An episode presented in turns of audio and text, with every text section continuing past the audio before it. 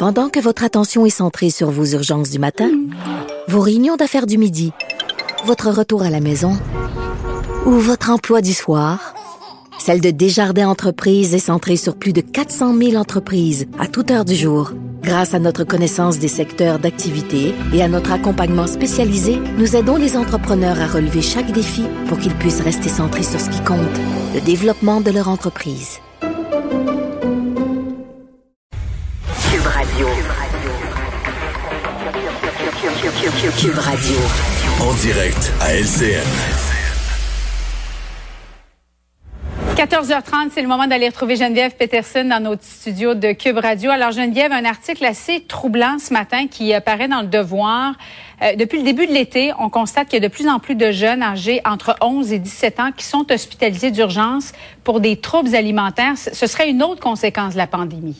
Ben euh, oui, puis tu sais...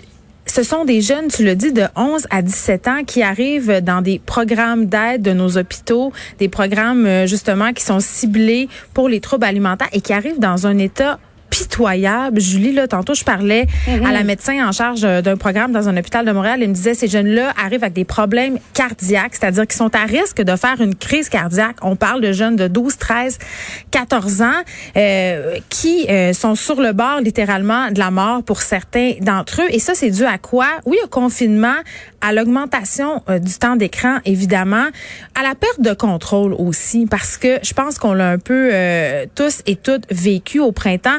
On s'est fait arracher, entre guillemets, notre mode de vie. On n'avait plus tout à coup le contrôle sur grand-chose. Hein. On nous disait, restez chez vous, n'allez plus à l'école, ne sortez plus. Donc, c'est une façon aussi de reprendre le contrôle, parfois, les troubles alimentaires. Mais j'allais dire... On a vu circuler beaucoup de contenu sur... Euh, moi, j'appelle ça « performer le confinement ». Je sais pas si tu te rappelles, là, on avait... Donc, ouais. Ben, on avait plein de vidéos euh, de bouffe. Tu sais, les gens faisaient leur pain, les gens faisaient leurs biscuits. Et paradoxalement, à tout ça, on avait des vidéos de remise en forme, de mise en forme. Comme si tout à coup, c'est pas parce que tu étais chez vous là qu'il fallait justement que tu prennes une livre, euh, que tu te laisses aller. Donc, à un moment donné, une personne, entre guillemets, qui est pas sensible aux troubles alimentaires, ou qui se bat pas avec ça, va voir ça passer mmh. sur son Facebook, va trouver ça sympathique, c'est de se dire ah euh, j'ai pris cinq livres parce que j'ai fait du pain, tu sais, ou ben oui je vais m'entraîner un peu chez nous, mais quelqu'un qui a des sensibilités euh, internalise ça puis se dit oh si j'ai pris du poids c'est grave, je dois m'entraîner. Donc euh, certains jeunes qui se sont vus aussi tout à coup couper euh, leur sport d'équipe, euh, leur vie sociale, se sont si on veut garrochés dans l'entraînement euh, puis dans cette obsession de bien manger. Donc, parce que le, le trouble, les troubles alimentaires, Geneviève, c'est des gens qui veulent avoir un contrôle infini sur leur corps dans la mesure où ils ne peuvent pas avoir le contrôle à l'extérieur de, de, de leur état physique. Est-ce que c'est ça? Bien, je pense que ça peut être ça dans une certaine mesure. Je ne suis pas en train de dire que c'est mm-hmm. ça dans tous les cas. Euh, mais ouais. souvent, on est dans cette idée que le trouble alimentaire, c'est une obsession de la minceur, c'est une obsession du corps parfait. Ça peut être, si on veut, le facteur déclencheur, cette quête-là du corps parfait, mais c'est beaucoup plus compliqué que ça. Tu sais, le trouble alimentaire, c'est pas un contrôle, c'est une perte de contrôle, en fait, à un moment donné. Et ça fait que des gens, ils se voient plus dans le miroir, n'ont plus une idée réaliste de leur corps. Et le problème, c'est que socialement, c'est valorisé. Tu sais, quand on regarde les comptes Instagram que nous, on suit ou que nos filles, nos garçons suivent, parce que ça touche aussi des garçons, ben on est frappé ouais. par l'uniformité des corps. Ce qui est valorisé socialement, c'est la minceur, c'est la bonne forme physique.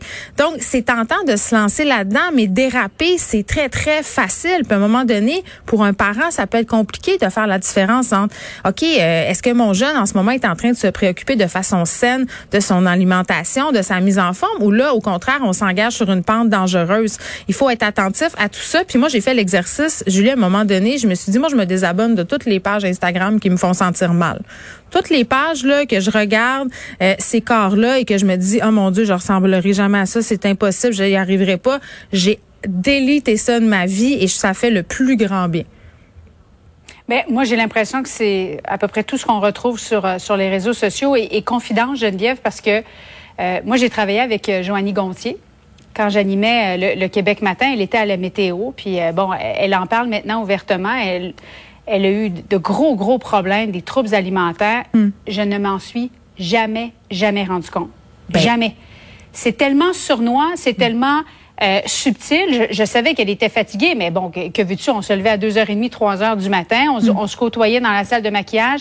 Et en ondes, elle était parfaite, Joannie. Moi, je l'adorais. Jamais j'aurais pu penser qu'elle, qu'elle était aux prises avec des troubles alimentaires. Donc, ça commence de façon sournoise, subtile, et petit peu à petit peu, ben là, tu te rends compte que ça, ça vient de prendre complètement le contrôle sur ta vie, avec les conséquences qu'on connaît d'elle aujourd'hui, là. Oui. Heureusement, elle va beaucoup mieux. Ben oui, puis en même temps, c'est intéressant ce que tu dis, parce qu'un des propres des troubles alimentaires, c'est les stratégies qui sont développées pour le cacher. Il y a toutes sortes de trucs. Il y a des regroupements Facebook aussi euh, de personnes qui souffrent de troubles, mm-hmm. qui se partagent de façon assez malsaine euh, leur oui. façon de faire.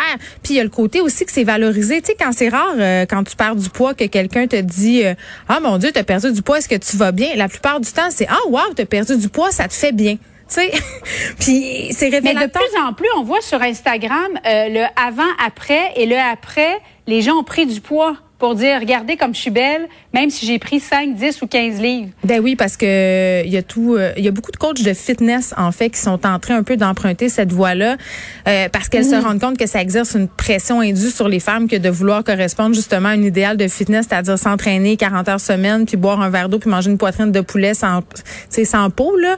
Donc, on est, on essaie de nous montrer des corps qui sont réalistes, ouais. mais ce, ces corps-là sont encore, euh, une fois, euh, est-ce qu'ils sont si réalistes que ça? Moi, je pose la question. Mais tu fais bien de le souligner, souvent les troubles alimentaires sont un peu partout autour de nous, on s'en rend pas compte. Je pense qu'une des bonnes mm-hmm. avenues peut-être pour euh, essayer de venir à bout de tout ça, c'est d'arrêter de commenter le physique euh, des gens, puis d'arrêter d'avoir des attentes aussi par rapport au physique des gens, parce que pour les personnes en télé, quand même des attentes euh, physiques, et on est souvent commenté sur notre physique aussi, donc on pourrait euh, réfléchir collectivement là-dessus.